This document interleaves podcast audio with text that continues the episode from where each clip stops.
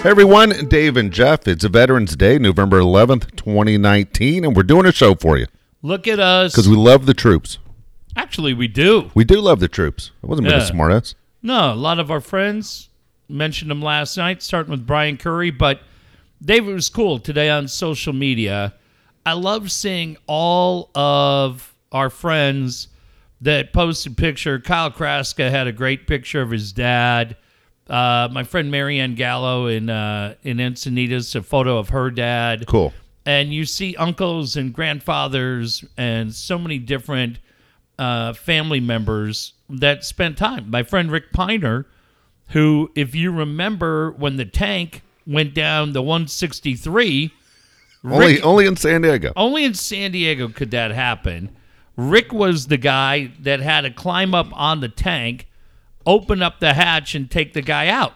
Well, he's a buddy of mine, and then you're seeing him pay tribute to his two sons, one of whom's a Green Beret, and the other one's just got out of boot camp, so he's like, happy Veterans Day to my son. So I loved it, man. You and I have such an appreciation for anybody who's worn that uniform. Yes. Jim Betancourt, who's worn the uniform of the Marines and then has been a CHP for... gosh, 25 years. Yeah. They're people that make us better, and I appreciate all of them. I'm glad they were celebrating. You know today. What? It's funny that you mentioned this. Not funny, but I'm sitting there looking through Facebook, and you're seeing people do this, and they're posting, which is great. Yeah, I loved it. A couple of them I look at, and this isn't an insult to the military, because I understand there was a draft at one point. Yeah. But I look at some of these pictures, I'm like, that little pipsqueak was in the military? Yeah. He took care of business, man. Like, that guy was 120 pounds. Soaking wet. But if he can hold that gun, you're in. You go ahead and go in. But most of them look like military that I would think in my head. Yeah. And then I just see a few and I'm going, that's just a little boy. That's an 18-year-old kid. There were a lot of great pictures. Actually, it used to be a lot even younger than that. Yeah. There were a lot of great pictures. But tonight, just a couple hours ago, Kyle Kraska from Channel 8 had a great picture of his dad. And he said, served in the Korean War.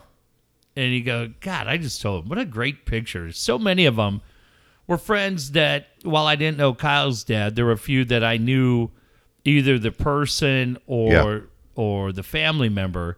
Yeah, I loved it. It was a very, very special day to just get away from the usual BS. The other thing that I really dug today was the excitement continues, Dave, in this town regarding the uniforms.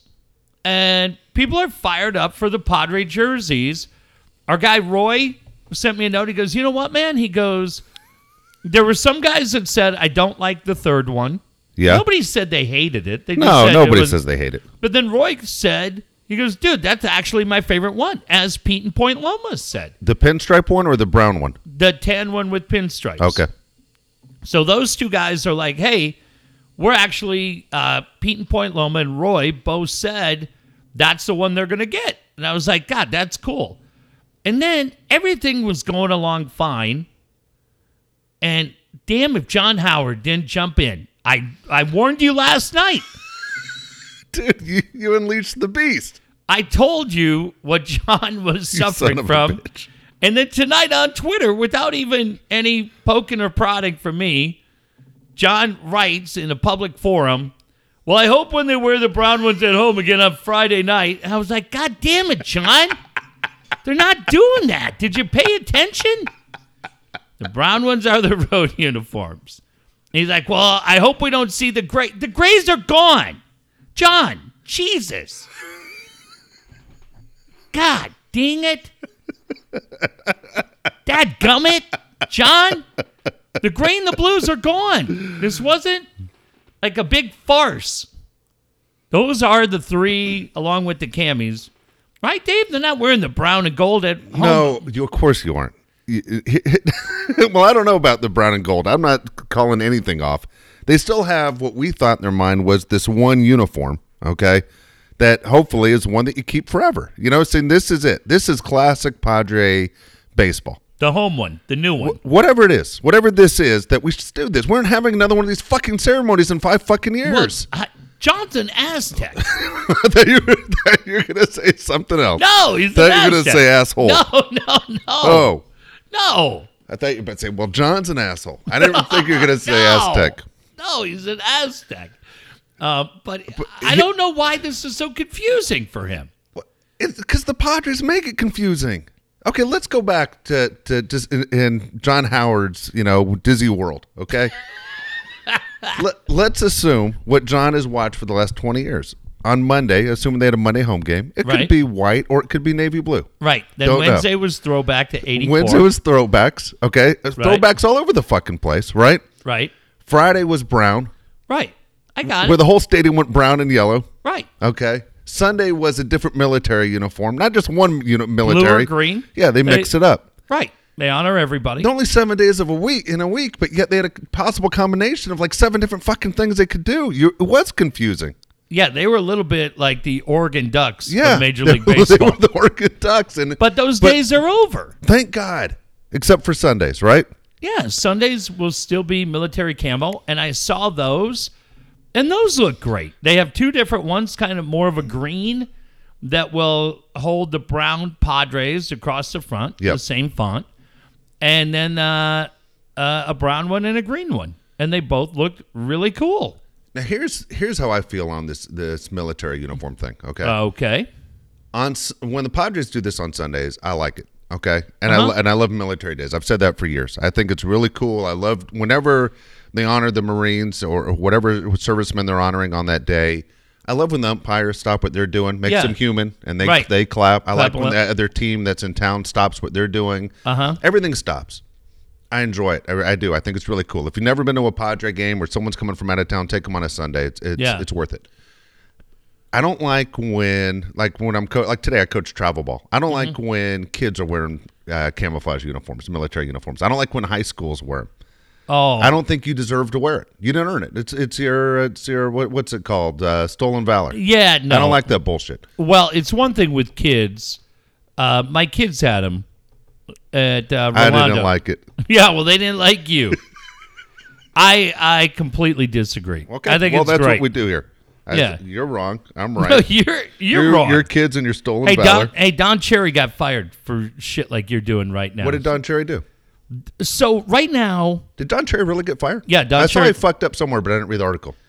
So about a year ago today, I was in Toronto, and Observation Day is like Veterans Day, and I hope my apologies.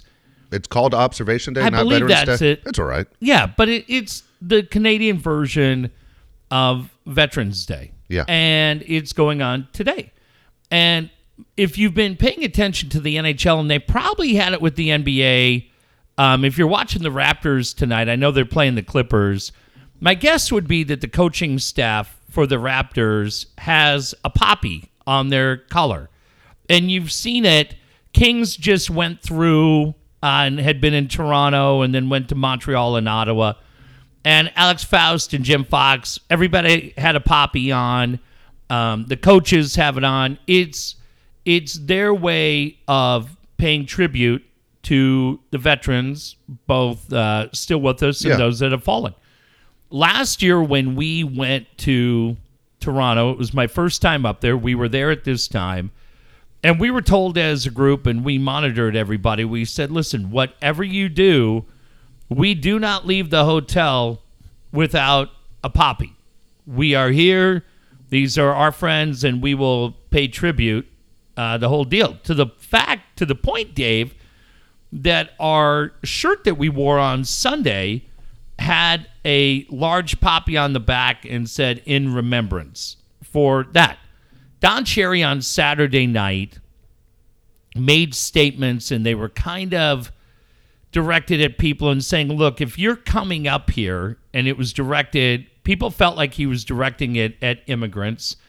And he said, listen, if you're coming up here and you love our milk and you love our honey, the one thing you can do is put a couple of bucks out and wear a poppy in tribute to the soldiers. I'm looking at it right now online. Never seen it before. Yeah. And so people were really, really upset. They've been upset with Don Cherry in the past because of things he said. Long time, coach's corner. I don't know. It's like wrestling. He's almost like a WWE guy. But for 40 years, he's been the guy, or 35 years on Hockey Night in Canada. Yeah. So picture right? Which is now Al Michaels and Chris Collinsworth. But I mean, picture. He's a character. I mean, he's big time. But for 35 years. Yeah, well, they put up with this shit. That's why I didn't read the article. I just never been a Don Cherry fan. Yeah, and friends that I talked to up there today were like, he probably should have been gone a long time ago. I don't know enough about his history to be able to tell you yay or nay. I just know that he was an incredibly popular media figure. But what he said the other night, and he didn't back off it today, he said, look, I'm really upset that you would let me go today when my comments were in tribute to the veterans. I've been on military bases, everything else. Yeah. But, you just, man, sometimes, I don't know, you just got to be careful. How old do you think Don Cherry is? Well, he's been doing that for 35 years, so he's got to be 78. 85. 85? God dang. How much is he worth? Well, the Canadian to U.S. conversion rate's a little different, so if he's worth... I'm going to say he's worth 22 million Canadian, which means he's worth about 14.5 U.S. 14 million. Hey! And I did not look that up. That's look, pretty good on your part. I liked it. I liked it. Our entire team, we had 8 people up there last year. Yeah. And we're there a lot, and it mattered to our group to pay tribute. Oh, yeah. And you didn't... Our hotel was great. They had a whole, not a bowl, but just... Like an ashtray size? Yeah, but bigger of poppies right there. And we just all made sure everywhere we were going that it was shown, man. You do the right thing. And so that's what Don Cherry had said. If you're here in our country and you're living here and you're taking advantage of everything, put some money out and support what we're doing. But... people were really, really upset by it, enough to the point that he lost that job today. All right, so I wanted 2 more things on the Padre uniforms. People are still talking about it. I think obviously a lot of people are talking about it on sports radio because it's their first opportunity to discuss it. People who have been here a while, like mm-hmm. you, like me, we remember the brown uniforms. Mm-hmm. I said to my wife the other day, the Padres are showing their new uniforms on Saturday night, and she goes, "What are they going to go to?" I go, "Well, let me ask you a question as a casual sports fan." Uh-huh. When you think of Padre baseball, what do you think of? She goes, brown uniforms. Brown and yellow. And she goes, I think there was orange in there, she says to me. And I go, there was orange in there at one time. It's funny. And she goes, what color were they the last? I said, I told her, they've been brown for 30 years. She said, what color were they? Which made me laugh. You were at the game. Well, she didn't fucking pay attention. She hates it. So she took a goddamn shirt to the eye. So. Ouch. She goes, for me, Padre baseball's brown. Mm-hmm. That's San Diego, that's brown. That's what I think about when I think of Padre baseball growing up is brown. Yeah. Not once did you say navy blue. Mm-mm. So I listened to a couple people flip around. Nobody's, outside of Quintera, basically, has been doing this that long. And, of course, Tony Gwynn Jr., his dad wore brown.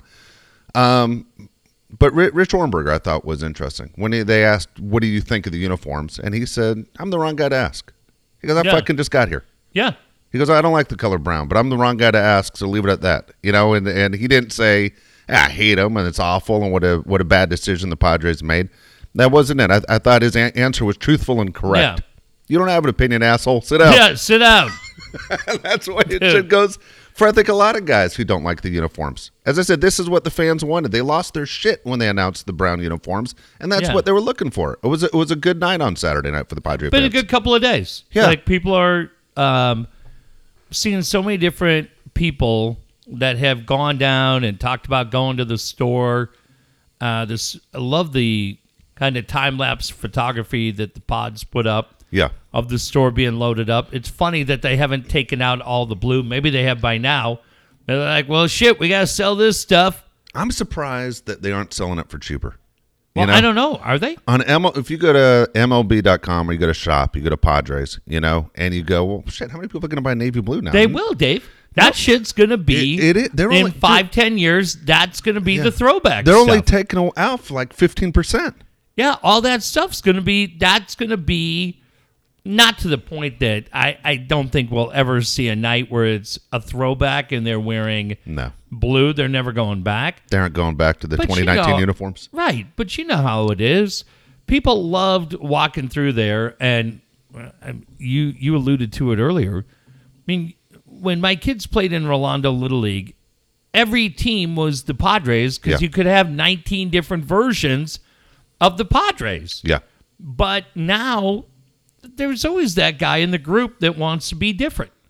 And so people will buy any of the 3 or 4 new jerseys thrown in the camo. But then there'll be that guy that says, no, man, I want the last blue jersey that they wore at Qualcomm. Yeah. I don't think the last home jersey is going to go too quick, but the blue and gray, or the gray with the blue, the blue batting jersey. Like, there'll be a market for it because there's always that guy that doesn't want to blend in. And now that everybody's wearing brown and gold again, yeah, watch. There'll be some dink walking around on opening day with a blue hat on. But I just, I loved it, man. This team and this fan base has just been smacked around so much for the last, since 98. Yeah. That to see everybody get fired up like they did for the last couple of days, it was really, really cool. Happy for everybody. I'm on the Padre website right now. If you want to buy a Padre navy blue T-shirt, this says SD on it. Yeah. $27. God, I got my kids. We went the final week of the season, and I got them a brown T-shirt, dark brown, with the 50th anniversary logo that I thought was cool. Yeah. And that shirt was like 50% off. I got it for like $16. They love it. They wear it all the time. But no, man, for me, all moving forward for my kids, all that stuff will be brown. They're not jersey guys to the point of saying, hey, I need a $400 jersey. Well, they're still growing. You're crazy to buy a kid a $400 jersey that's 12. Sure, but my point being, Dave, that it'll be the brown T-shirts for those guys, the brown hat. They dig all that. And I thought the hats were cool. Thought all that stuff was cool. Great. So Padres, obviously now the next move for them is moving forward. Uh-huh. Okay. And so you got the uniform thing out of the way. You heard Jeff say it yesterday. No more being at the bottom of the line as far as spending money. We're going to be one of the teams that's going to be at least somewhere in the middle. We might not be what the Cubs, Yankees, Dodgers, Red Sox are, but we aren't going to be the last three either moving forward. So you're now hearing, guess what? All the guys that are on your wish list as Padre fans, other teams might want them too. Like Strasburg back to the Nationals. Strasburg back to the Nationals. Even the Phillies now have come out and say, we're chasing Gerrit Cole. The Angels, the Dodgers have said, we're chasing Gerrit Cole. Yeah. All of a sudden, that price starts to go up. And who's his agent again? Who are their agents again? Right. Scott Boras. Yeah. The guy that's basically gets what he wants. And a lot of times what is really a worst-case scenario for a lot of teams is not only does he not come to your team, but you don't find out he's not coming to your team until fucking February 1st. Well, I'm going to jump right in there.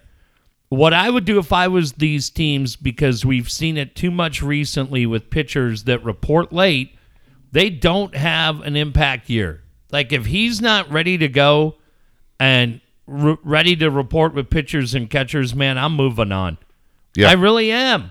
You've seen it with too many of these guys the last couple of years, these guys that show up and get a week or 2 weeks of spring training.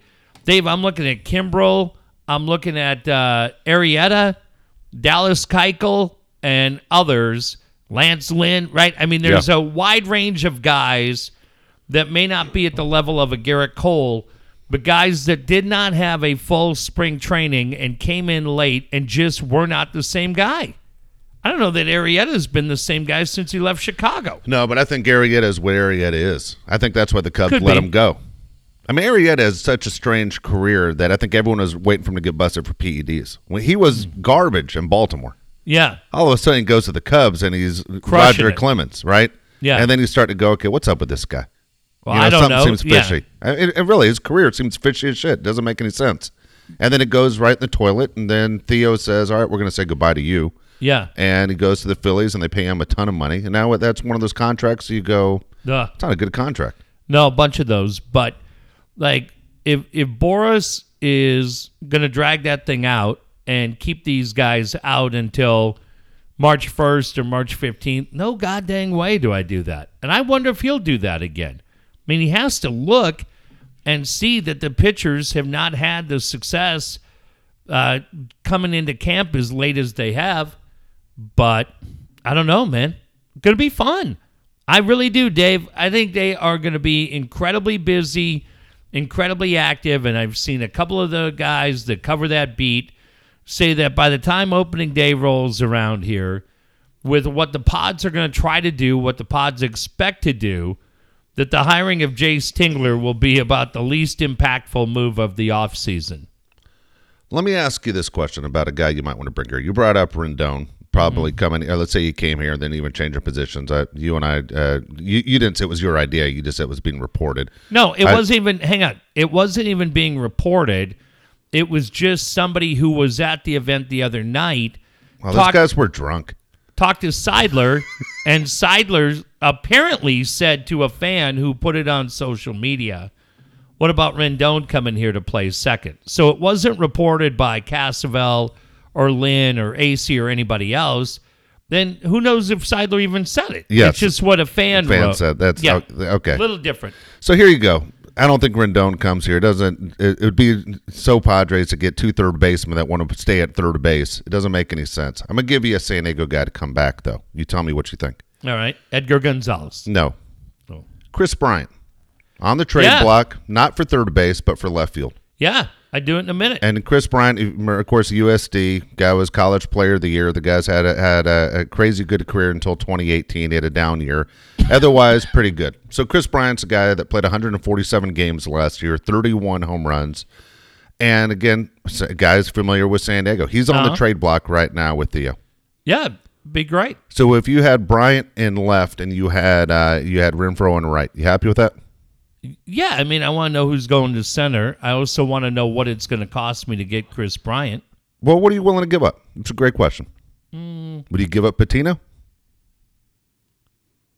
What's Bryant's contract situation? I'm not sure what Bryant's contract situation is. Well, that would be a huge thing on it. See, my thing is I would trade these minor leaguers out. My Gore is my one not trade.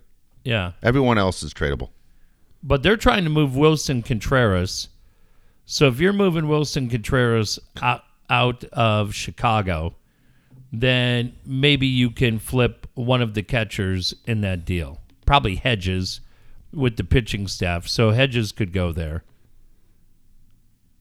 Can you imagine Hedges back with Andy Green in Chicago? That'd be crazy. Chris Bryant's only 27 years old, by the way. He makes almost $13 million a year. Okay. But how long is he signed? That's what I'm looking for. Yeah, that would be the deal. How long do you have control over that contract? It's okay. So here you go. 2020, his base salary would be $18.5 million. Arbitration, 2021, and then 2022 unrestricted free agent. I may look other directions than Bryant right now. Don't you think though? Honestly, when you listen to Seidler and you listen to Fowler, like, hey, we're all feeling a shitload of pressure here. There's we aren't talking about 2023 for those guys. They're talking, when they said 2020, I honestly believe they think 2020. Yeah, no, I think they do too. It's just, I really want to see what they do. I want to see what they do. I mean, 100% right up the middle. Who's your catcher? Who's your second baseman? And who's your center fielder? Right? Yeah, I understand. And a lot of people want to stay away from Mookie Betts because Mookie Betts is a free agent after next year when the season's over. Uh-huh. Chris Bryant, I kind of like having him around for a couple of years to see is he worth the money? And if he's worth the money afterwards, you actually sign him to a contract and say, we want to keep you here. Yeah, well, you're not going to be able to move Will Myers to get him. No, you aren't. You're not going to be able to move Will Myers. Andy Green definitely doesn't want that. He knows what he has there. Right. And so, I don't know. I think Bryant's cool. I like it. I think your bigger priorities, like I said, are up the middle and one, if not two, starting pitchers. Okay, go ahead. Give me your where you set then, because I think you have priorities all over the fucking place. I think you are in trouble in left field. I think you are in trouble up the middle. I think the only place you're safe, honestly, is short and third.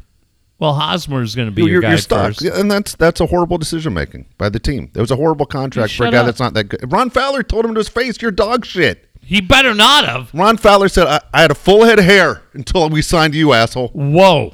It's a good way to get ragdolled up and down. From who, Hosmer? Yeah. Till he throws his shoulder out.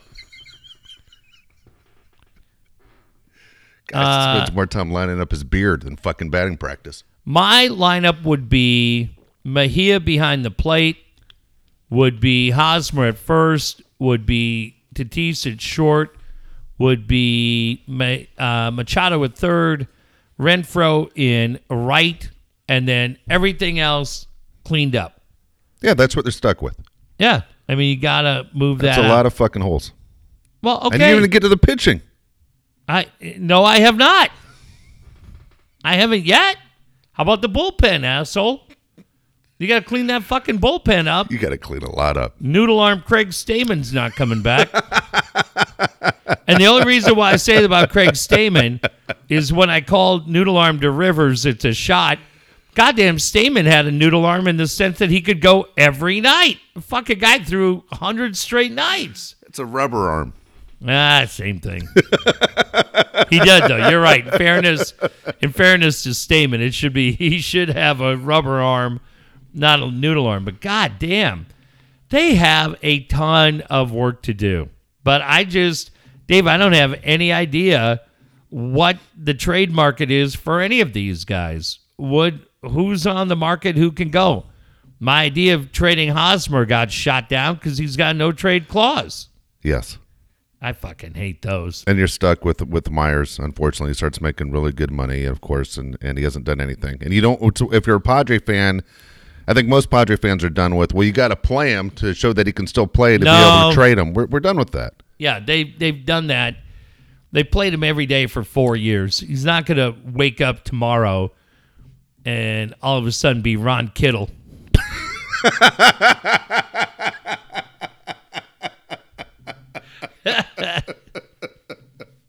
Right?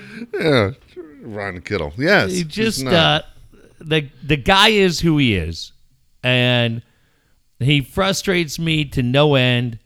But then I talk to people that are on that beat, and they're like, "Dude, nice guy, first guy to step up every night. He's always there in front of his locker. The whole thing."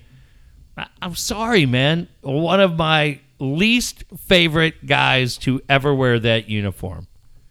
And you can say likable or whatever.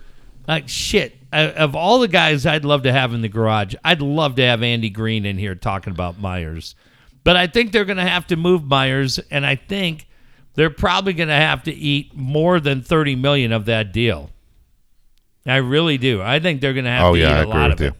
Unless they go $30 million and a top prospect, and whether it's Morihone or Patino, one of those guys, I don't have any idea, Dave. I don't know. It's just throwing darts at a wall. I have no idea what's in the mind of Preller as he tries to shake this thing up and get it back. Let me give another one to you. Okay. This one you don't have to trade for. Okay. Again, 27 years old. Nicholas Castellanos. Huge. I mean, I watched that guy go crazy one night at Wrigley Field when I was there. Yeah. 27 home runs last year, 289. Yeah, but when he was a member of the Tigers, absolutely, go get him. Then he went to Chicago, and he goddamn looked like Ron Kittle and Dinky Dinky Doo all rolled into one.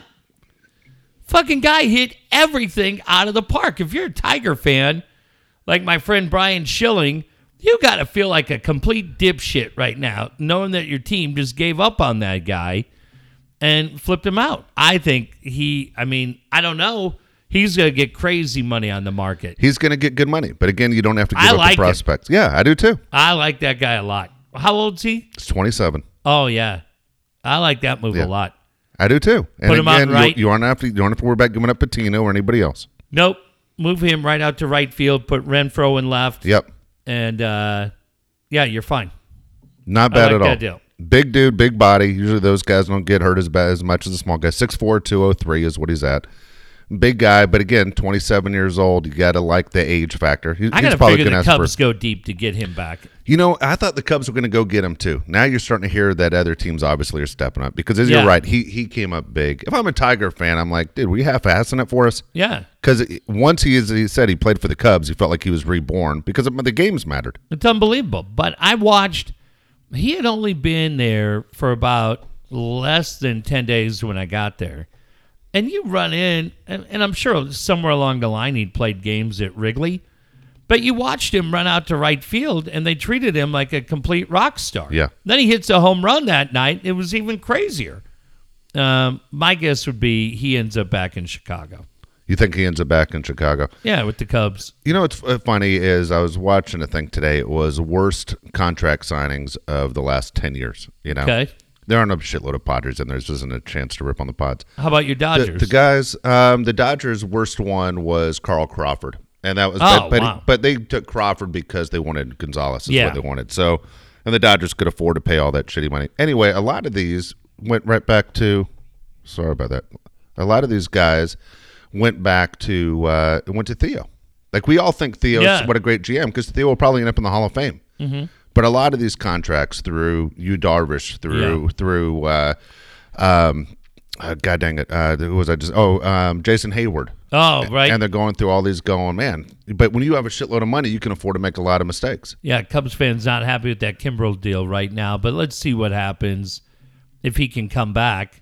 But, yeah, there's a few of those deals that they're on the hook for. Absolutely. And so, again, when you look through it, it's an exciting time for Major League Baseball teams. As Jeff was mentioning, we were talking about it right before the show, the winter baseball meetings. Well, and the GM meetings get going this weekend. I think they're in Arizona.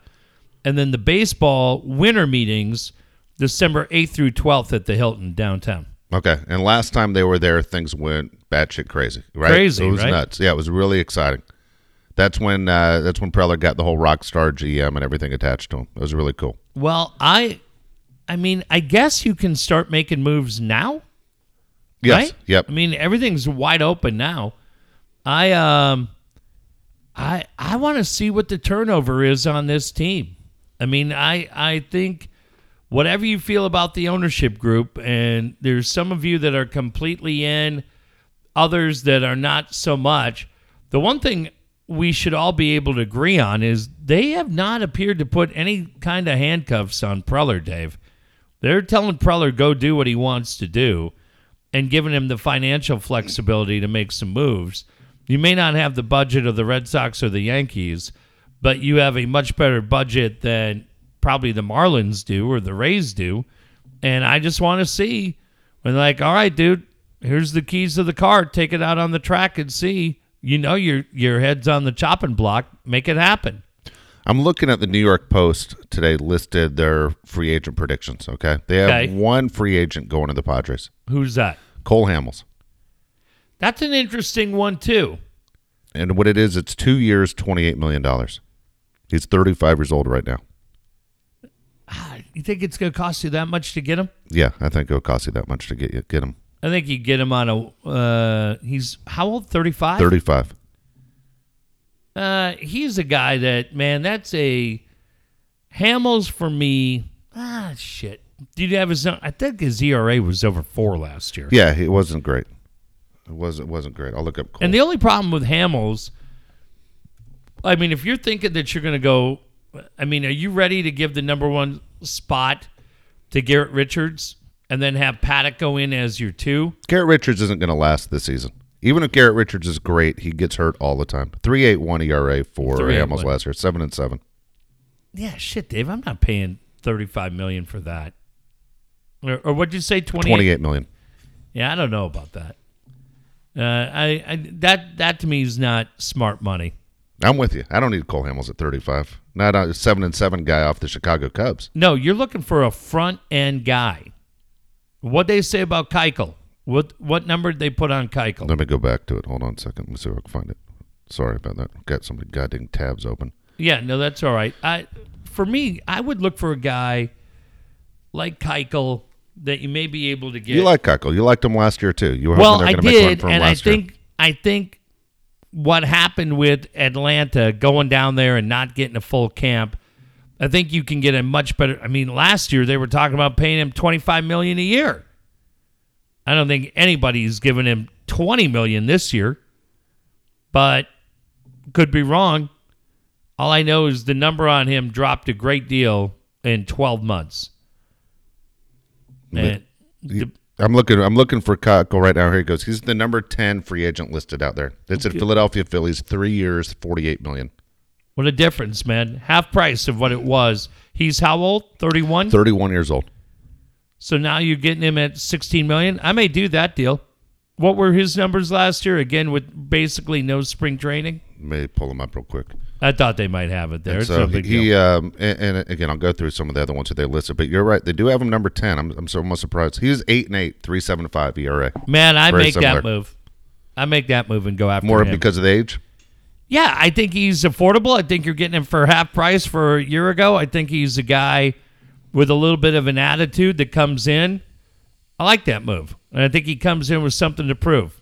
Do you have the whole list right there? Yeah, I do. I'll give it to you. I'll give you the top guys. I'll stop when you tell me you want me to stop. I mean, okay. If you ask for the money, I'll tell you the money. Angels is get Gerrit Cole. Okay. He's the number one free agent. I think so. Okay. Rendon back to the Nationals. Makes sense. 7 years, 232. Wow. Okay. Strasburg back to the Nationals, 6 years, 182. Yeah, I'm not doing that. I'm not doing that deal. No way. Okay. Zach Wheeler, number 4. Now, Zach Wheeler wouldn't surprise me if he's a Padre. If I had to make one prediction, I'm saying Zach Wheeler would be the guy coming here. What numbers are they? 29 years old, 4 years, $85 million. 85? 85. Okay. Thinking about that one. Grandal, they have going to the Mets. They have Hunjin Ryu going back to the Dodgers. What's the numbers on that? That's a great question because I think this is the one that you might want to throw your money into. Is Ryu, who, again, has a chance of winning the Cy Young. My guess is he'll be right there in the top two, but 3 years, $60 million. I'm doing that. I'm doing that one.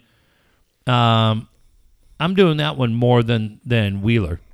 You got Donaldson going to the Braves. You have Odo Rizzi going to the Astros. I've called that kid 19 different names, but because he put the R after the D. But he's what's the number on him? 4 years, $66 million. I don't like that fourth year. Now for the Astros, how old? Odo Rizzi? 29. I'm going to walk away from that one. And, again, for the Astros, he would be replaced with Gerrit Cole. That's what would happen when he leaves. Big shoes. All right. Bumgarner, I think this is what most people expected. What's that one? Okay, to the Braves. Bumgarner, 3 years, $60 million. 30 years old. 30 years old. Man, I like that guy at the top, but I bet if I could get him 3 years, 60? 3 years, 60. I mean, he's. Do you think he does that to the Giants? Stays in the NL West? Does he go closer to home? Go back to the Braves? He looks like a guy to be a Brave. Yeah, he could kind of fit. Yeah, I don't think he is. They're changing the whole thing up there. They're happy to let him walk. That doesn't matter. I would. I'd kick the tires on that one. Castellanos to the Rangers, 3 years, $54 million. Oh shit! I make that deal. Me too. I go. I jump in on that for sure. Marcell Osuna, 3 years, $70 million. 70. White Sox. Yeah. Okay. Brett Gardner. I don't know who the fuck he's number 3. Brett Gardner's worse shit. Brett Gardner. Get the fuck out of that guy. What's he getting? One year, $4 million? 1 year, $10 million. God, he'll go back to New York because he's a savage. The fucking savage in the box. Okay, Moustakas. Angels, 2 years, $25 million. Let me ask you on Moustakas. I like Moustakas. Move him to second base. Can he play second? Yeah, he can. 31 years old. Played a lot of second with the Brewers. Dude, I would go get that. You could have had him last year for $5 million or $6 million. Right. I'll go get that guy. His numbers are great. Yeah. Well, what did they say? What's the deal for him? 2 years, $25 million. $12.5 a year. I'm making that move. I'm with you. I'm in on that one. DD back to the Yankees for 1 year, 12. We don't need a shortstop. Jose Abreu, we don't need a first baseman. Nope. Back to the White Sox. Edwin Encarnacion to the Rays, 1 year, $10 million for Encarnacion's numbers are great. Yeah, Porcello, not a big Rick Porcello fan, 30 years old. Okay, let me ask you there. What they say on Porcello? Okay, a Texas Rangers, 2 years, $25 million.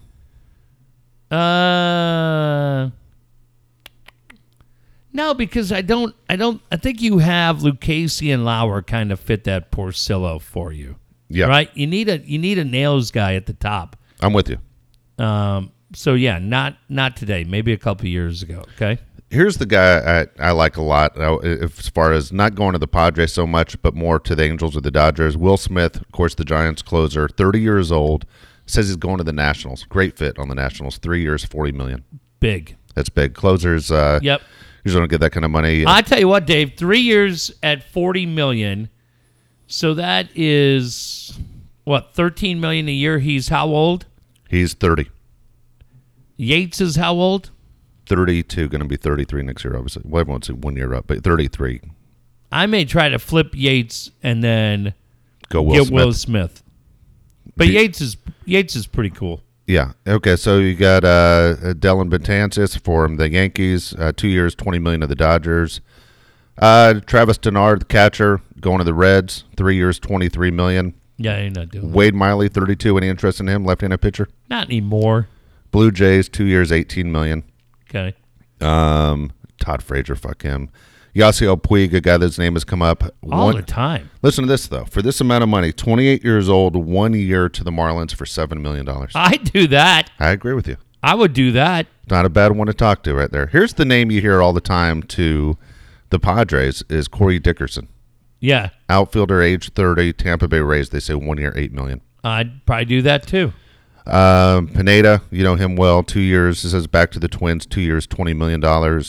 Howie Kendrick, he's just going back to the Nationals, 1 year, $6 million. And finally, Ben Zobrist, 38 years old, Cardinals, 1 year, $5 million. Yeah, no. Yeah. You're doing different. But does that upset you that the more Padres aren't listed in what they say? And again, this is just the New York Post. Yeah, no, I don't think they're on front and center on the radar.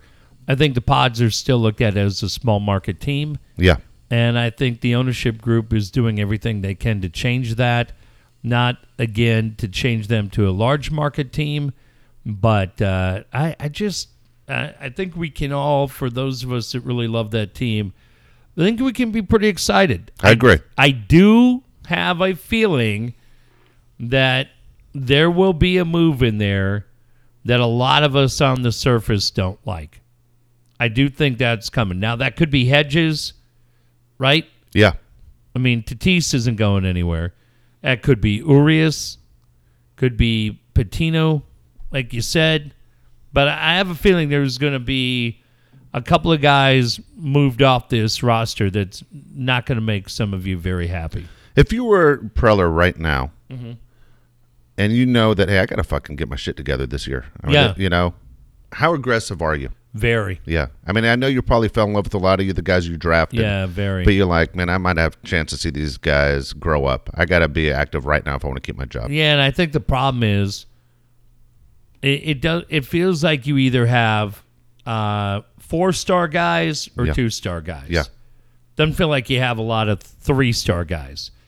And the three-star guys would be the ones that I would be trying to flip all over town.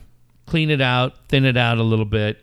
And improve your major league roster because, yeah, I think Ron Fowler is saying for a couple years it was kind of cool that we were winning at El Paso and Lake Elsinore. And guess what? It's not cool anymore. You got to win at Petco Park. Yes, absolutely. And if these guys can only win at AAA, then you better figure out a way to either flip them out and improve the major league club. Absolutely right. It's again, it's an exciting time. This is my favorite time of the year, whether the Padres are going to be active or not. I just like to see what other teams are doing. I always find it fascinating. I watched Moneyball today. When's the last time you watched Moneyball with Brad Pitt? It, Dave, it's funny. Like, that movie doesn't stream on anything. Yeah. It's not on Netflix. It's, like, where'd you see it? It was on Showtime. Oh, is that right? Yeah. And I DVR'd it because you're right. It's never fucking on. Never on, and I love that movie. Yeah, pretty fun. I do too. Here's my deal. I'm not a big drinker or smoker or anything else, but every time Brad Pitt fires a dip in, I gotta fire a dip in. You know, I'm sitting there throwing in the one that's interesting because we know some of the guys in that movie. Yep. And so when you look at Grady Fuson, you know, right? And you go, well, Grady Fuson comes off as a real asshole in that movie. Art Howe comes off as an asshole in that movie. Art Howe wasn't an asshole. No. And Philip Seymour Hoffman is such a good actor. He's great. And you're like, that's poor. It's a shame that guy's not alive anymore. But you're sitting there going, we know Grady. Art Howe. I told Art Howe when I was a kid that the first time I played Little League Baseball, I was on the Astros, and I wore number 18 because I played first, and he played first and wore number 18 also. Yeah. He looked at me, surprisingly not like a freak, and he hugged me like for an uncomfortably long part of time. I swear he was about to cry. He was so happy that somebody wore a number in his honor. He was cool as shit. I remember Josh Rosenberg and I on one of the all-time classic radio road trips went to Peoria. Yeah. and we went to Peoria. Tell you three things that happened on that trip. And we had Paul D. Podesta was there working for Alderson. Yeah. And he didn't really say much. He was nice enough. He was just kind of quiet, maybe a little socially awkward. And I don't remember if it was Rosie who brought it up or if I brought it up. But we brought up Jonah Hill playing him in that movie. God dang, he went for 10 minutes. How the heck did that happen? Like, I don't look anything like that guy. But to De Podesta's credit, the way I remember it, Rosie hears these shows. He can correct me if I'm wrong. I think he was cool about it. Yeah. Like, I think he was cool. All right, so here's two other things that happened. I really wish you would have been on this road trip. But I love this. I love the stories in here. There's one, I don't know if you're going to tell it, but it makes me laugh every time. So Rosie and I were standing, and I think it was with Kevin Boyle. And we were standing outside of the Padres locker room talking to Clayton Richard. And I see an old guy walk into his car. And for whatever reason, I was convinced that was Coach Jim Dietz of the San Diego State Aztecs. And I just, like, something hit me over the head. I just started yelling, Dietz! Dietz! Were you guys good friends? You and Jim Dietz? I don't know that outside of like one or two times. I don't even know that we had him on the show twice. I don't know why the fuck I was so... It was so important for you to talk to him and bring him over. Right. And then I'm yelling at him and Clayton Richards like, what? And I like go... And then I got like 10 feet away from the guy and I realized it wasn't Coach Dietz. And Rosie said... what were you going to say if it was him? I go, fuck, I have no idea. It's so fucking funny. I love that story. I don't know what the hell went through your mind. I have no idea to this day. Were you having heat stroke? Yeah, it must have. We're at Salty Margaritas, wherever the fuck that place was. No, then we go to Salty Senoritas. Salty Senoritas. And we're doing a show there. Tony Gwynn Jr. rides his bike over. We're doing the show. And they're bringing us, Dave, I swear, it's like iced tea or Coke. Yeah. I'm not drinking. And I called the waiter at the end. I go, hey, thanks, Jasmine. Jasmine, like a chick's name. Yeah. And Rosie's like, what in the fuck is the matter with you? I don't know what the hell is the matter with me. Why would I call a very nice guy Jasmine? So then, on that same trip. What are you doing? Oh, dude, I have no idea. Stroke. Yes. Then we had Carl Armstrong. Yes.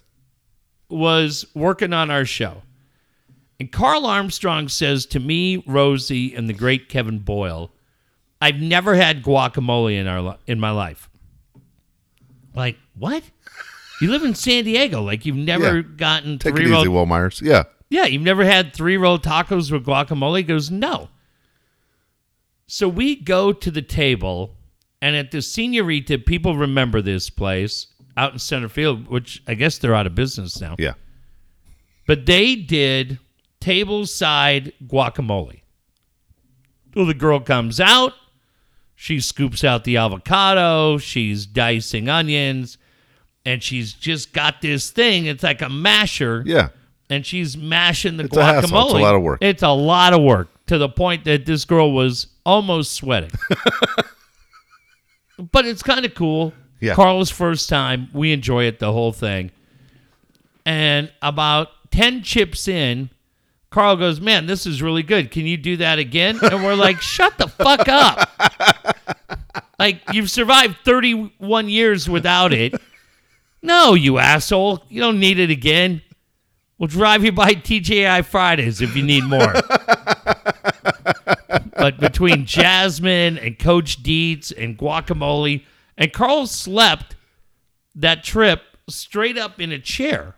Remember the typical extra move that you put three guys in one room? Yeah. And Bill Center was like, dude, you are not sleeping upright on a chair. He's like, they put us in a house and there's an extra bedroom that nobody's using. And goddamn it, Bill Center didn't tell Carl Armstrong, just take our guest room. I can't be listening to these stories of you. Did he do it? Did he go sleep over there? Good for him. Bill Center's the best. But, what the fuck? He slept in a chair. Like he was like, Weekend at Bernie's. Yeah, like Weekend at Bernie's. But I can't give him shit Because I was chasing some random guy that I thought was Jim Dietz around the parking lot. That yelling, you don't even know. Dietz! I don't know what the fuck happened to me. I was even fucked up. Like, I hadn't had drinks or nothing. Yeah. I hadn't smoked weed. No. And Clayton Richards, like, what the hell's the matter with you? I'm like, I don't have any idea. I honestly have no idea what I was going to say to Coach Dietz right there. You know, it's funny. We've probably been to Phoenix on this show. Probably a lot, right? At least, I mean, and we have a shitload of stories. Between spring training and the Super Bowl. Yeah, Super Bowl twice. Taking listeners out. That was great during spring training with Costa. Yep. Fuck, man. The one, and I was just, Alan Horton, I know, listens to this show in Minnesota, wherever the fuck the Wolves are this week. Here's the deal. I was just saying to Jeff last night, I can't believe how good Alan is at what he does calling these games. Now, I listen to him all the time, okay? Honestly, I'm listening through Sirius Radio all the time of catching these Wolves games. But we had an incident where we were in spring training, and Alan fell down the stairs, okay? It was just him and me. You weren't there, okay? You were in the room or something. He goes shooting down like 10 stairs, dude. It was like that fucking idiot when you're a little kid in Sesame Street, the guy carrying all the cakes. He just goes right down the fucking stairs. Okay. And he hits the bottom. He's like going to break his shoulder or something. And dude, I couldn't fucking breathe. All right. Yeah. I laughed my ass off. I swear he didn't talk to me for a week. He was so mad at me for not checking on him that he was okay, but I couldn't fucking breathe, dude, watching a guy fall down the stairs. My favorite Horton road trip story took place in Philadelphia. And you and I were just talking about what a shithole Philadelphia is. And me, Horton, and my old roommate, Laura. Laura and I go to New York. We spend 4 days in the city. It was right after 9/11. And then we come back, and it was the flying. I think we caught up with the group with the flying Casillas brothers. Yeah. And we went downtown Philly. It's middle of December. Downtown Philly, and we start drinking. And we're doing shots and lemon drop shots, the whole thing. Well, about 10:30 at night, it's going loud in the bar. And I know the next day I have to be on with you doing the pregame show. Yeah. And you can't go out and be like, hey, what's up, Dave? It's so emotional in Philadelphia. I just got hammered. But so I, like, 10 o'clock at night, I'm like, I got to get the fuck out of here. Because we have an early game tomorrow. You and I did like a 3-hour pregame show. Yeah, and the next night you have to be in San Diego and do Monday Night Football at Paula Casino. Yes, exactly right. So, so I get to the booth, and I roll in whatever time we go on. I think it's 10 a.m. in Philly. And I get there at 9:45, and Horton is just fucking yakking into a trash can. Just fucking yakking into a trash can. And I'm like, what the fuck? Shh. We'll get on. And I'm like, God damn. So I'm in the back row. There's like, we're in this booth in the old Vet Stadium. And up front is where Ted and Hank are going to be. Yeah. And then there was kind of like a middle area. And then there's like a back row. Not much different than if you... At Qualcomm. But it's the actual radio booth. And so I'm in the back and I just shove myself to the left. I don't want to watch this idiot throw up. I don't want to smell anything. I just want to be away from the crime. Well, about... we're fine till about 10:45-ish. And about 10:45, the way I remember it, and this is 18 years ago, former special teams player for the Chargers, now analyst Hank Bauer comes in.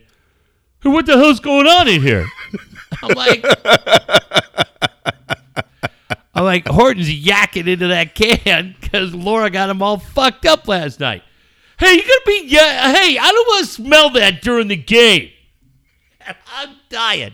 Hank just fucking scolds Alan for like, and Alan, you could just tell his head is just, just crushing him. And like, I'm like, dude, do you need a water? You want a Coke? You want some? No. Hey, Alan, where are the game notes? And I'm just fucking rolling. And Bauer's winking at me. It's funny as shit. But that, and then one time with you in Arizona. Something happened in Philadelphia. I don't remember. As Jeff said, we were working, I think it was like 87 days in a row. Yeah. We were so sleep deprived. And it didn't help that you said, well, I'm shooting off to New York in the middle of this and fucking with the time change and everything. But you said something that offended the Chargers on that trip. Oh, the next day on the Monday night game. Okay. It was the Monday night game at Paula. I remember this. We had the Monday night show out at Paula Casino. So we fly all day. We get home.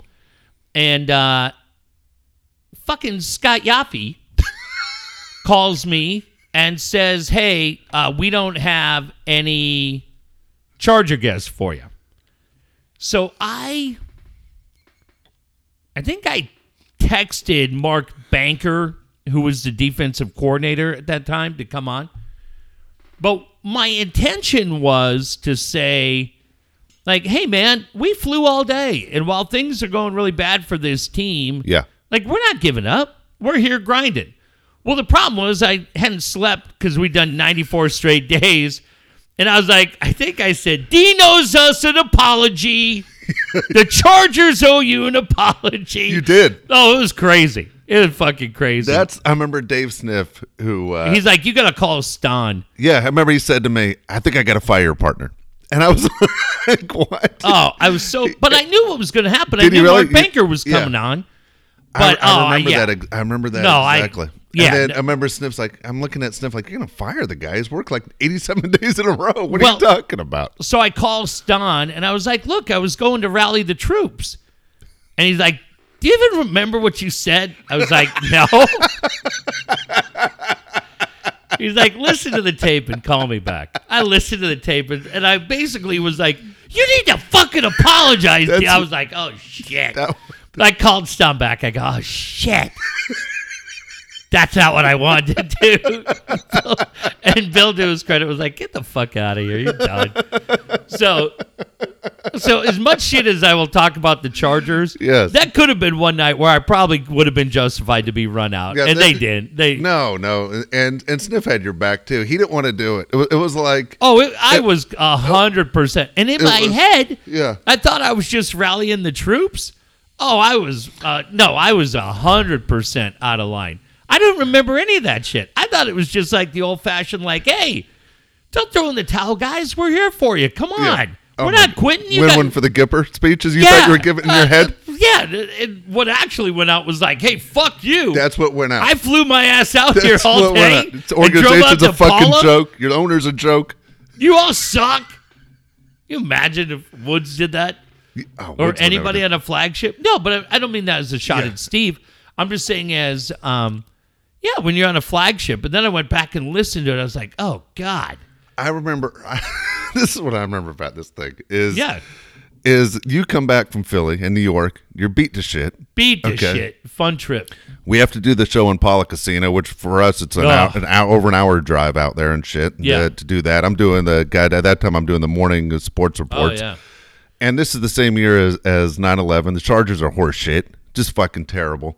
And I remember listening back to that because when Sniff said, fuck, I think I got to fire the guy, it reminded me of Ron Burgundy. Ron, I got to fire you. Well, yeah. They fucking let us go 4 months later because we didn't break the union. So that was it. But then when I went back and listened to that one, that was the same show. You're fucked up. Horton's was yakking 12 hours earlier. I go off Rick Roberts shit? Yeah, I go off on Rick Roberts and sharks eating people in Florida and nobody gives a fuck anymore because of 9/11 and red light cameras, and you're like, what does he care? He lives on a boat. You can hear Horton laughing his ass off.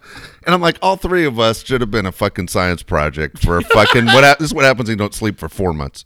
No, I would have been 100%. 100% when I heard it back. And that's what I say, man. The Chargers, for as much shit, we were pretty fucking out of control at that time.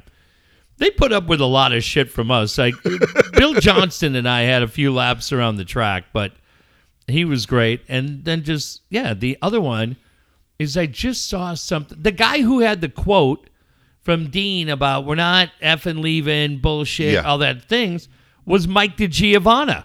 Oh. From the LA Times. Yeah. And Mike DiGiovanna is the guy that I could not say his name on the air. And as many stupid moments as we've had on this show, I actually had to have the guest. You couldn't do anything. No. Brian Heap didn't do anything to help me. And so we just would have to say, hey, Mike, remind everybody who you are. I'm Mike DiGiovanna, and I'm with the LA Times. Thanks, Mike, because I cannot say it tonight. Another thing, when you work 104 straight days, whatever the fuck it was, you just couldn't get out of your own head. Yeah.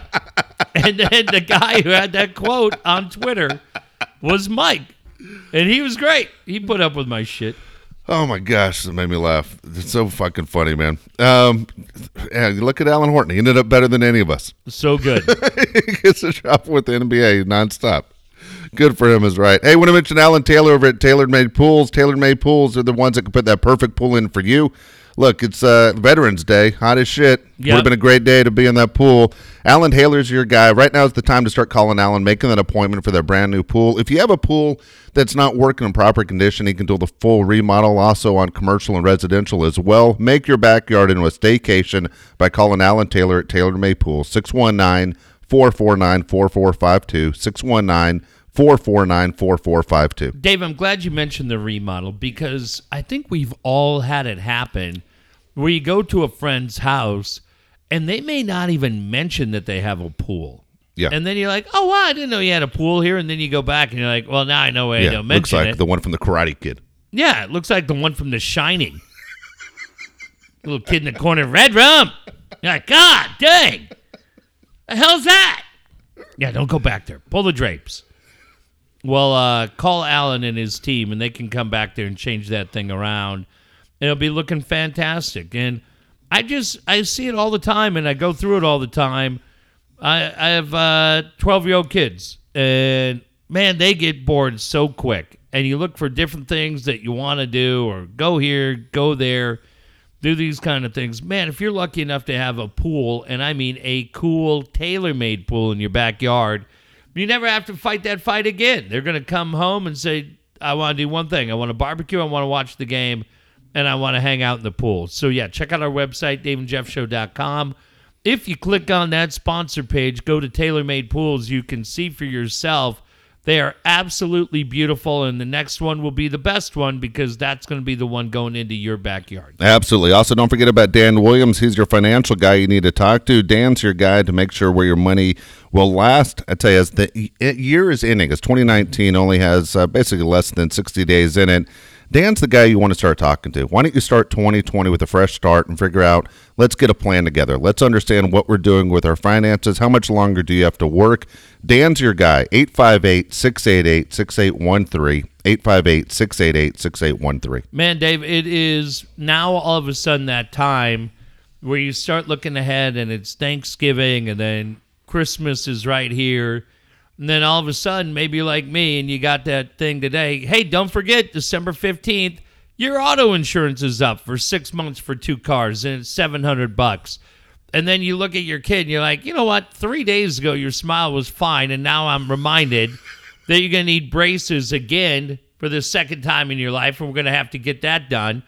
All of these different things come in, and you have to know the way that you can manage your bills while paying your mortgage, and the guy who can help you do that is Dan Williams. And Dan can help you, 858-688-6813.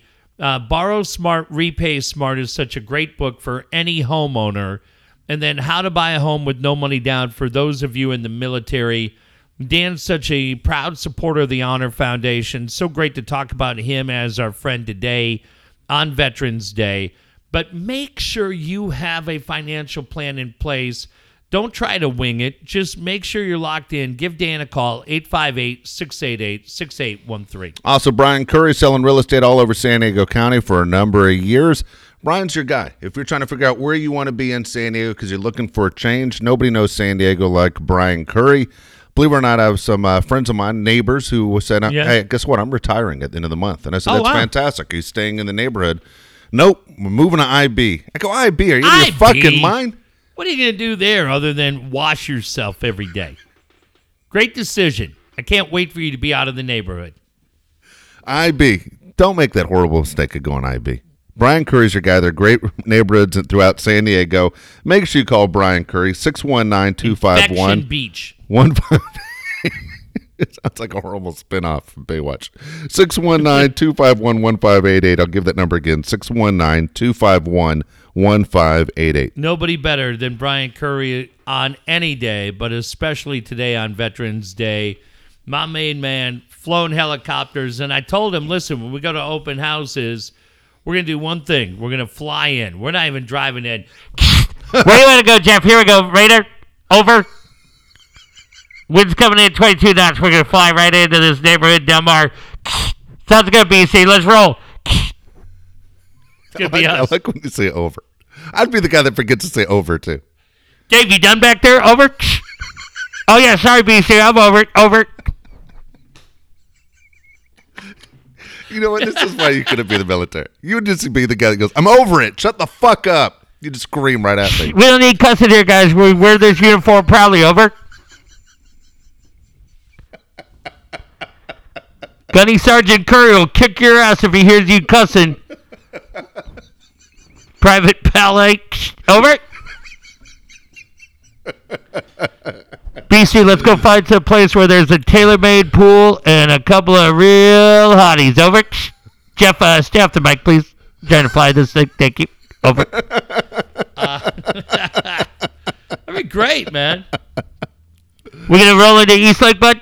Then maybe down to Calicover, get some lunch. Over. Cone your mic now. Over. Be great. We swing by Studio City. I think Lisa Ann, Michelle Ryan, and Jeannie Pepper waiting for us. Do we got room for all three? I guess with those three, it'd be all six. Over. What a fucking mess. Can you imagine me fly back there? Oh, my gosh. Dave's looking a little green, Brian. We may want to land this thing, that lactose intolerant kid. A couple too many strawberry daiquiris. Over.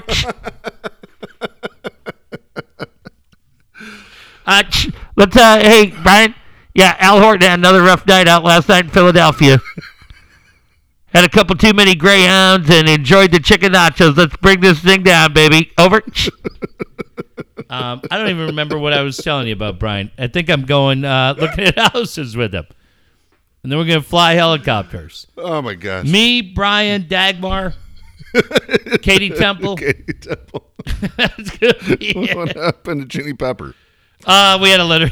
We couldn't bring her. Oh, my gosh. Nobody better. Yeah, you can have fun. The guy's the greatest, especially on Veterans Day. Okay, congratulations to Brian's son, who won Offensive Player of the Year over at Poway. Love that. Really cool. Yep. Awesome. Awesome guy and knows the business better than anybody. I'm over, Dave. Also, Kyle Pfluger. Finally, want to thank Kyle for everything he does through the websites. If you have that brand new website that isn't working the way you thought it was going to work, Kyle's your guy to fix it. If you're thinking about starting a website, Kyle's the guy to start it. 619-500-6621, 619-500-6621. I had not heard anything from Horton. I had not heard anything from Geffner until today when Geffner's like, I'm in! Our buddy, the voice of the Miami Marlins. Horton hasn't heard it yet. You've been busy. Angel had the best one who said, Jeff, I want the Tijuana franchise for babesonprobation.com. It's going to be our new meet and greet website. For girls that made mistakes in the past and are now part of the Lonely Hearts Club. Kyle Pfluger ignores me every time I launch these ideas. It's incredibly frustrating, but this one's going to be a moneymaker, Dave, and I'm excited for it. We may need somebody like you to come in and write bios or do whatever you can do. What do you bring to this? My eyes. I bring my eyes. Yeah, just yay or nay. And then don't forget, it'll be great. On Valentine's Day, we'll have a live broadcast from the front lobby at Las Colinas. So we launched the website. Disappointing Joseph will be out there. Kelly Comfort will cater the night. It'll be great. Thanks, Sean. Fantastic. All right, so you're headed off to Canada. Wednesday morning, 6 a.m. flight. When's the last time you flew anywhere? That's funny you say that, man. It's been a while. I don't think I've been on a plane. I went to Las Vegas a couple months ago. But that's a short one. This one. You just said flew anywhere. What do you want me to say? But the furthest flight, New York last year. Oh, yeah. New York and Boston last year. I'll ask you. When you flew to New York, yep. especially considering the fact that the leg room is perfect if you're Lafitte Pinkai Jr. Yeah, no shit. But when you went on that plane, that's a good one. What'd you bring with you onto the plane? Where you at? I always bring the phone, usually the iPad, because they have Wi-Fi, so I can sit there and watch whatever I want. I'll tell you right now, my favorite airline that I've flown recently is JetBlue. I never flew JetBlue until last year, and it was like what we're doing right now. We're watching DirecTV as we're sitting here doing the show. Dude, everything on DirecTV is right there in front of you. I mean, you don't need the iPad. You're just sitting there watching. I remember watching, I think I was watching Baker Mayfield in his first game. Pretty wild, right? And, yeah, I'm watching the entire football game. It was fantastic. The legroom was great. I mean, I'm 6'3". My son's 6'6", and usually we aren't comfortable at all on planes. Yeah. It was fantastic. Cool. I wish I had – do you have a mileage card? Like, do you have I do. What airline is it connected to? I have one for United. Okay. But – I'm gonna fly. I don't use United anymore because United I liked it for the schedule. Yeah. Because I could get out of here relatively early, and for the different flights that I was doing, I could get into Toronto, not bad. And one stop and be done. But I've got that. And my man H.J. Preller, I got to talk to him because he said there's a way I can transfer these miles. I flew American like the last 2 or 3 shows that I did. And then, but I'm actually, because of scheduling, Wednesday I'm going out Delta. And I've heard good things from guys in my company that have done this trip. We go to Salt Lake City. We're in Salt Lake City really quick. And then we get into Toronto, which I like. Like 3 o'clock Wednesday, so we've got all night, even though it's 21 degrees there.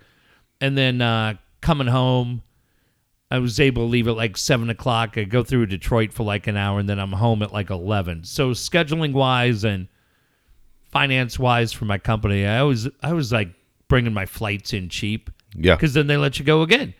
But it's always, Dave, one of those things where you're like, all right, well, what do you need? Because there's always 3 people jammed in, and I should be more of an aisle guy, but that aisle, man, people are leaning on you and kicking you and doing all that. You see Trotter's picture flying? The one today on Twitter? No. The girl with the crazy long blonde hair who was just hanging into his lap. She put the seat back, and the hair was over the back of the seat, and the hair was just right on his lap. Are you kidding? I'm telling you, Dave, there are people like Jim that fly a lot more than I do. But we do a couple of trips, like I'll go, I mean, we're doing this short Oakland trip in December, may have to go to Orlando in January, and then I think I'm pretty much done until Toronto in May. And like people are just such obnoxious pricks on a flight. Like people are just fucking obnoxious on a flight. Like, what are you doing? Like, you know what you're doing. Yeah. Like, who's that much of a douche? Yeah. But I'm like, I just feel like, you go, all right, what do you need? I like your idea with the phone. I have a tablet. And so, really good pair of headphones is mandatory. Yeah, of course. You got to have noise canceling. So I got Beat headphones, which has been great. Good. And then I'll let you know on Delta, because American... The one thing about United had, like you said, they charged us for it, but they had DirecTV where you could just pay like $10 for the flight. Yeah, oh, yeah, completely. And then you could just watch whatever. Yeah. Can you sleep on planes? No, I'm not a sleeper on planes. I'm paranoid. I don't know why. I keep thinking people are going to fuck with me. I don't know why, but I'm wide awake on planes. But no, I have a card I just got a few months ago that's connected to American. That's why I was asking you. Oh, that's good. But I wish it was JetBlue, and I should have gone that route. My wife is going to, I don't know how interested people are in this, but we talk about Dan Williams a lot on how to manage your money. My wife's going to Ireland in a couple weeks. Oh, wow. Her friend's paying for the trip because she has so many goddamn miles built up on it. Says, hey, you want to go with me? I don't have anyone to go with. My dude, H.J. Preller, is amazing on stuff which car to take and everything. That's what I was saying. It's a smart move to do if you think about it. If you like to travel, you want to see things. Yeah. Start hooking your stuff up to one of those cards. Just pay it off at the end of the month, and and then you're set. But should have done it years ago. You know, as far as being taking advantage of trips and different things I want to see. Yeah. And I don't have a huge bucket list, but there are things I want to see. See, and I don't get. Well, the problem is.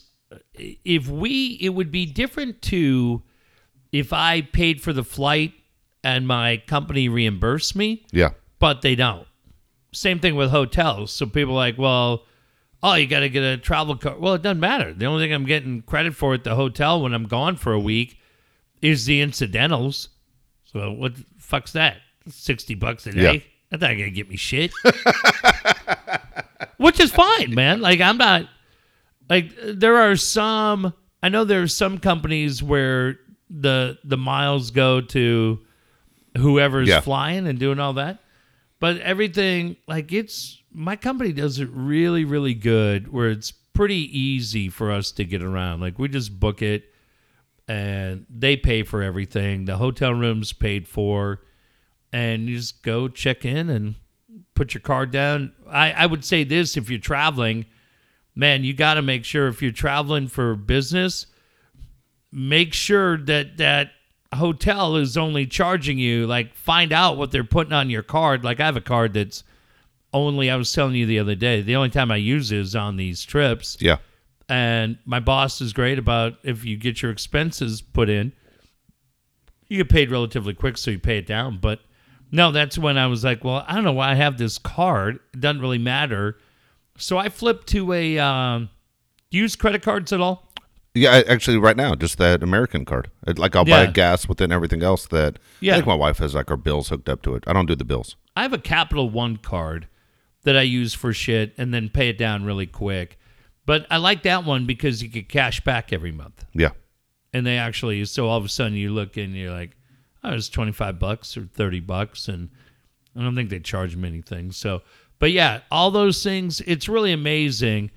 But it's amazing if you're the one paying for the flight. And if I'm not paying for it, miles go to my boss, which is fine. I'm not complaining about that. So, but anyways, Dave, I am leaving Wednesday and then up there for an entire week. That's cool. So I don't get back. Yeah, don't get back till midnight a week from Wednesday. So we'll figure it out. There may be are you around a week from today? Yeah, I'm around. All right. So maybe we'll just do a short one, just kind of check in, recap the week. And I think the Chargers play the Chiefs on Monday Night Football next week. Mexico City. So, maybe Monday or Tuesday, whatever, we'll knock them out. And then there'll be short ones, but just on the phone, sorry, and then we'll be back to normal after that. Hey, real quick question before we get out of here, because someone said something that kind of made me think for a second. I'm one of those guys that I don't break the law. You know what I mean? Number one, I'm a karma guy, so I don't steal or if I can rip somebody off. Like I have a buddy of mine who will go through a drive-through. And the first window, he'll say, dude, I forgot my wallet. Fuck, I'm sorry for taking your time. And then he'll just go to the second window and take the food. Oh, shit. And I'm like, dude, you're stealing. That is stealing. Yeah. They can get your plate on that. And I straight out wouldn't do that. When he's telling me the story, and it's like, dude, I've been doing it for years, it kind of made me nervous because I don't do that shit. It's just a lot easier not to freak out. Get your name in the paper for that. It's kind of crazy. So I was talking to this guy the other day who says every day he drives to work, he drives in the carpooling. Oh, shit. That's a $400 fine. That's what I said to him. And he goes, dude, they aren't going to get me. I go incognito. And I go, what are you talking about? He goes, I drive a Prius. No one's ever checking fuckers in Prius. He says to me. And I go, how long have you been doing this? He goes, I've been doing it for 8 months. Yeah, so he's never gotten busted. He's going to get a $400 ticket. Yeah.